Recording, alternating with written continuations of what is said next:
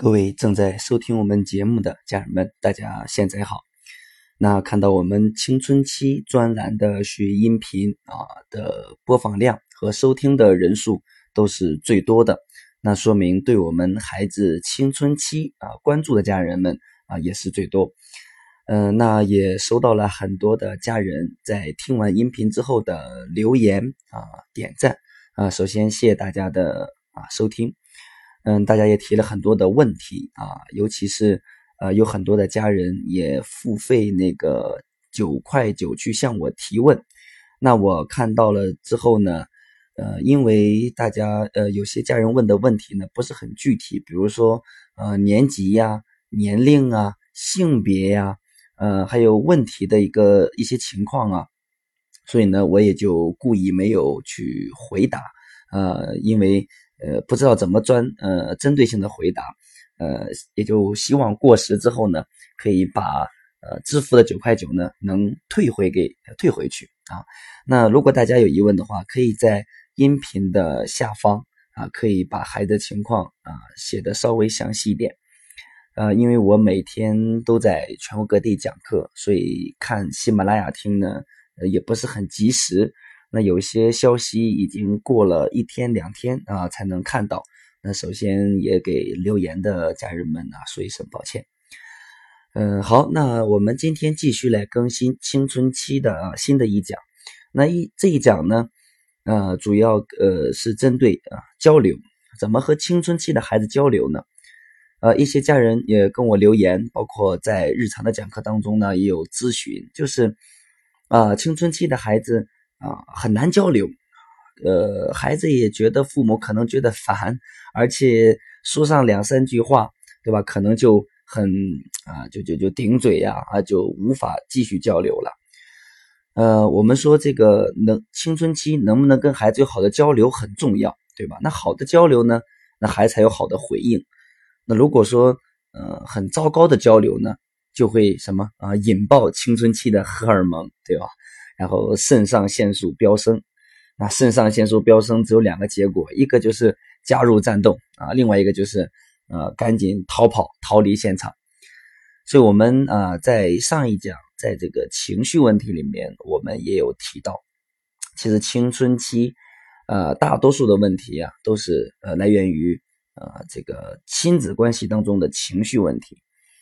呃，我一般在讲课，我说，当亲子关系呃持续恶化、持续糟糕的过程当中呢，孩子会进入四阶段，呃，其中在第三阶段啊，就叫做报复行为，就是随着你们亲子关系的恶化啊，孩子到了青春期，很多的问题都是呃故意而为之，不是他不懂这个道理，就是故意来气谁呢？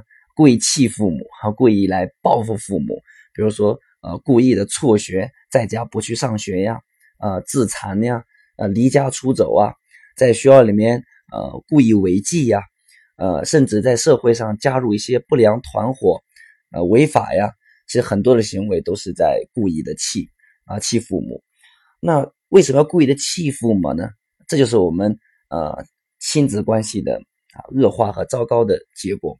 那亲子关系的恶化，那更多的是因为。在和孩子陪伴当中的啊交流的问题，包括我们青春期可能有呃，比如说成绩下降啊，呃厌学呀，玩手机呀，甚至是早恋呀等等很多的问题，呃，但是你发现，就算我们啊学到了一些方法，但是回去也很难落地。为什么难落地呢？还是出在啊交流的这个问题上。所以，那和青春期的孩子交流要注意什么呢？啊，首先我们要接纳啊，青春期的孩子在你跟他交流的时候，对吧？呃，很容易把对方的荷尔蒙引爆。你要接纳青春期的孩子本身就是情绪不稳定的，对吧？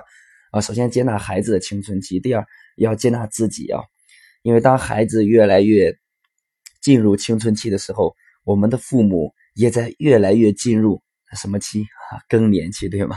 所以我们要接纳自己啊，可能自己的情绪自己也不是很容易去控制啊。那在青春期的交流这方面啊，我给大家提几点建议。第一个就是共情啊，共情就是怎么样？就青春期的孩子，他特别的啊，希望能得到这种，就像一个成人一样，特别想找到什么知己。什么叫知己呢？啊，能共情的啊，就是知己。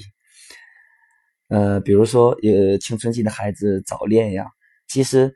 呃，早恋对于孩子的很大的一个吸引力之一，就是找到了一个能共情的人，能和对方来说一说心里面的压力呀，啊，诉说一下衷肠啊，对吧？所以，这是我觉得恋爱最能吸引孩子的啊一点，就是什么？就是聊天很共情，呃，可以把自己的压力啊，把心中的烦恼啊，都跟对方说一说。而对方还愿意去倾听，愿意去安慰自己，所以这就是，呃，这如果说我们作为父母啊，能做到这样的共情，那我觉得，啊，那孩子也会有很多的心里话愿意跟我们讲一讲，对吗？呃，特别是呃，有很多父母也跟我留言说，啊，孩子的心理压力呃特别的大，啊，但是呢，问他他不跟你讲出来，很多孩子呃呃呃说我不去上学了。呃，你也不知道他为什么不去上学，孩子也不跟你说，对吗？就说不想去上了，对吧？而且很多孩子在青春期的压力都已经，呃，通过生理上的反应表现出来啊，比如说，呃，孩子觉得我哪里不舒服啊，呃，或者是真的生理上变表现出来，比如说有的父母说，呃，呕吐啊，或者是感觉自己呃哪里出出症状，我觉得。但是去医院检查又没有什么样的问题啊，这都是在心理压力大，没有找到人能更好的交流，然后迫使呢生理上也做出了一些呃反应。那共情啊需要注意几点，第一个就是啊专注的倾听，就是你能不能先听孩子讲完，这个很重要，就是你先不要着急去发表自己的看法。不要孩子，你比如说孩子在学校里面打架了，来了之后，你说你为什么打架呀？啊，孩子就跟你说为什么打架，还没说两句三句呢，你就你就立刻就回应说，那你不要还手不就行了吗？那你告老师不就行了吗？那你躲着他不就行了吗？所以孩子还没有说完，你就着急发表自己的看法，啊这就一点都不是共情了啊。所以首先专注的倾听啊，你也给孩子创造一个。呃，能表达出来、能讲心里话的这么一个安全的环境，对吧？所以你你你去问的这个语气呀，啊，也要让孩子感受到是安全的啊。第二个就是当孩子讲完之后，啊，你要先去啊说出孩子的感受，说对方的感受，对吧？比如说，哎，孩子，我听我听你说完这个事情之后，啊，那我觉得，哎，你是不是？呃，有很生气的感觉，哎，你当时是不是很失望？哎，那你这个时候是不是觉得压力很大？所以你要适时的表达出啊孩子的感受，你来讲出来。然后第三个就是什么？第三个就是把主动权要交给孩子，就是那你那你觉得怎么做比较好呢？嗯，那你有什么样的想法和总结的？啊，那你觉得下次再遇到这样的事情，有没有更好的方式呢？就是你通过反问，啊，把主动权交给孩子。那最后就是，呃，给孩子提一些啊，你认为啊好的、不错的建议。所以专注的倾听孩子呀，就代表你尊重他啊。那进入青春期。的孩子，他认为自己长大了，很渴望得到别人的关注和尊重，对吧？千万不要被当成小孩子了。那说出对方的感受呢，能让孩子觉得你真正在倾听他，你真正的他和他共情，对吧？那把主动权交给对方呢，说孩子，哎，那你你有什么好的建议？我觉得你一定有好好的想法，我觉得你一定有好的呃收获和建议，所以这会让孩子感觉到你很信任他。那最后呢，表达啊说，哎，那你要不要听听爸爸妈妈的建议呢？啊，然后你把你的建议讲出来，那孩子又觉得你很支持他，所以共情，我觉得就是能让孩子觉得被尊重、被倾听、被信任、被支持，他感觉自己像一个呃像一个呃大人一样，对吗？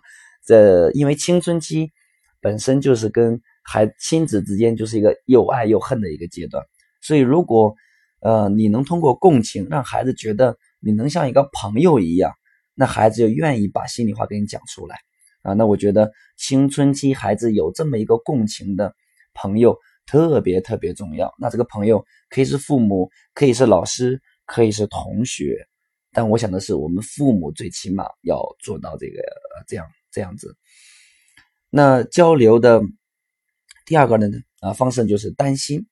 可能我们在小学呃教育孩子，一看到孩子有什么样的问题呀，我们可能会呃立刻会提出批评。那在青春期，那提批评呢，呃，效果，那我们都能呃感知到。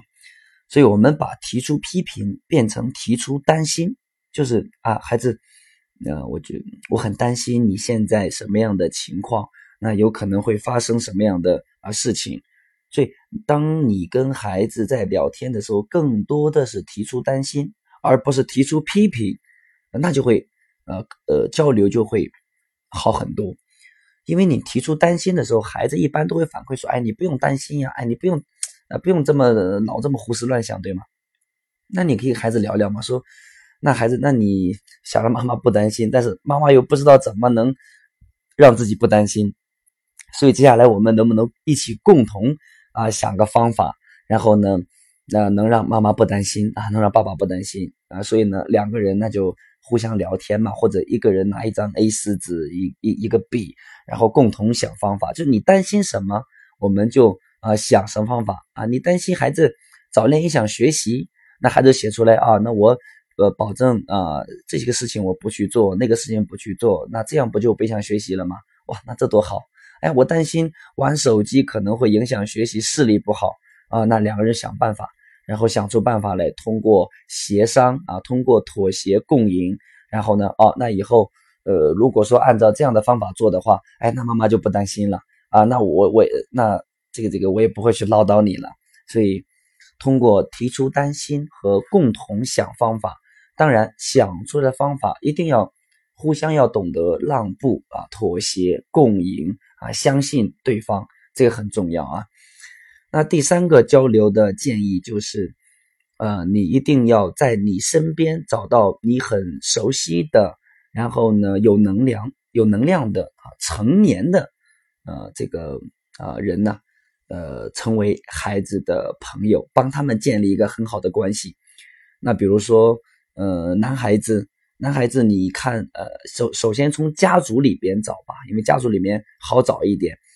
呃，比如说男孩子，你在家族里面，孩子的舅舅啊、叔叔啊，呃，这样的一个已经在呃进入社会的一个成年的男性啊，优秀的，然后呢，那帮他们建立一个好的关系，让孩子多见见他呀。然后你也可以跟对方说，呃，多跟孩子。聊聊天，多鼓励鼓励他呀，呃，包括女孩子，女孩子可以在家族里面找，呃，女儿的呃呃姨呀，啊小姨呀，或者是姑姑啊，呃成年的，呃，然后呢，这样的一个女性啊，最好也是能量很足的，然后帮他们建立关系，就是，嗯，可以定期让孩子去他们家，然后呢，呃，住一晚上，呃，带，经常带着孩子去，呃，见他们。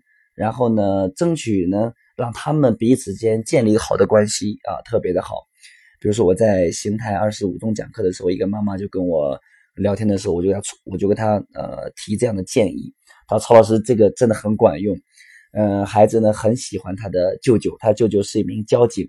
然后呢，只要孩子去他舅舅家，表现的都特别的好啊，写作业认真呐。”然后很懂事啊，跟在家里完全是两个样子啊，对啊，同性同性的榜样啊。那呃，女儿也是，呃，比如说她能有这样的一个关系很好的这么一个成年女性，然后呢，定期你可以让她去他们家里面去住一住，所以呃，这样可以带来什么？就是嗯，孩子很可以很容易把他们的困惑，然后跟呃跟他的舅舅叔叔啊。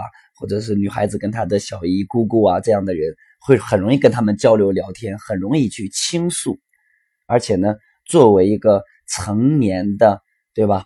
呃，也有能量的，呃，孩子有喜欢的，呃，这么一个成年的人，那跟孩子去聊天呀，呃，这个啊答疑解惑呀，还是去鼓励呀，那都都能给孩子很多的能量，也能让孩子乐于接受啊。尤其青春期，因为青春期每个孩子都有自己的秘密，对吗？这个秘密只能对自己呃相信的、关系好的。呃，认可的、喜欢的人讲出来，所以这个很重要。不管早恋呀、手机呀等等，呃，鼓励他好好学习呀，都可以借助这样的人，然后跟孩子聊天去引导，这个特别重要啊。所以这个，那我们在之前讲导师很重要啊。那导师就是，嗯，让孩子要在社会上啊，也是成年的、优秀的，能成为孩子榜样的。能让孩子认识他。当然，我说的这个导师呢，呃，既包含了我刚才讲的家族里面这样的一个成年人，那更多的我想指的是，就是能让孩子很崇拜的社会上很优秀的人，呃，这个也很重要。那今天，呃，我先讲，就是你把啊家族里边或者身边的同事也可以，能能能帮助孩子跟他建立这样的一个很好的关系。那可以通过他们的交流，能让孩子哎把自己的压力呀，或者有个好的引导啊，好的鼓励呀，啊都特别的好。好，那今天的分享关于如何和青春期的孩子交流，那就到这里。呃，那我们下一讲啊再见，也感谢我们这么多家人啊喜欢收听我们的节目，谢谢，我们下一讲再见。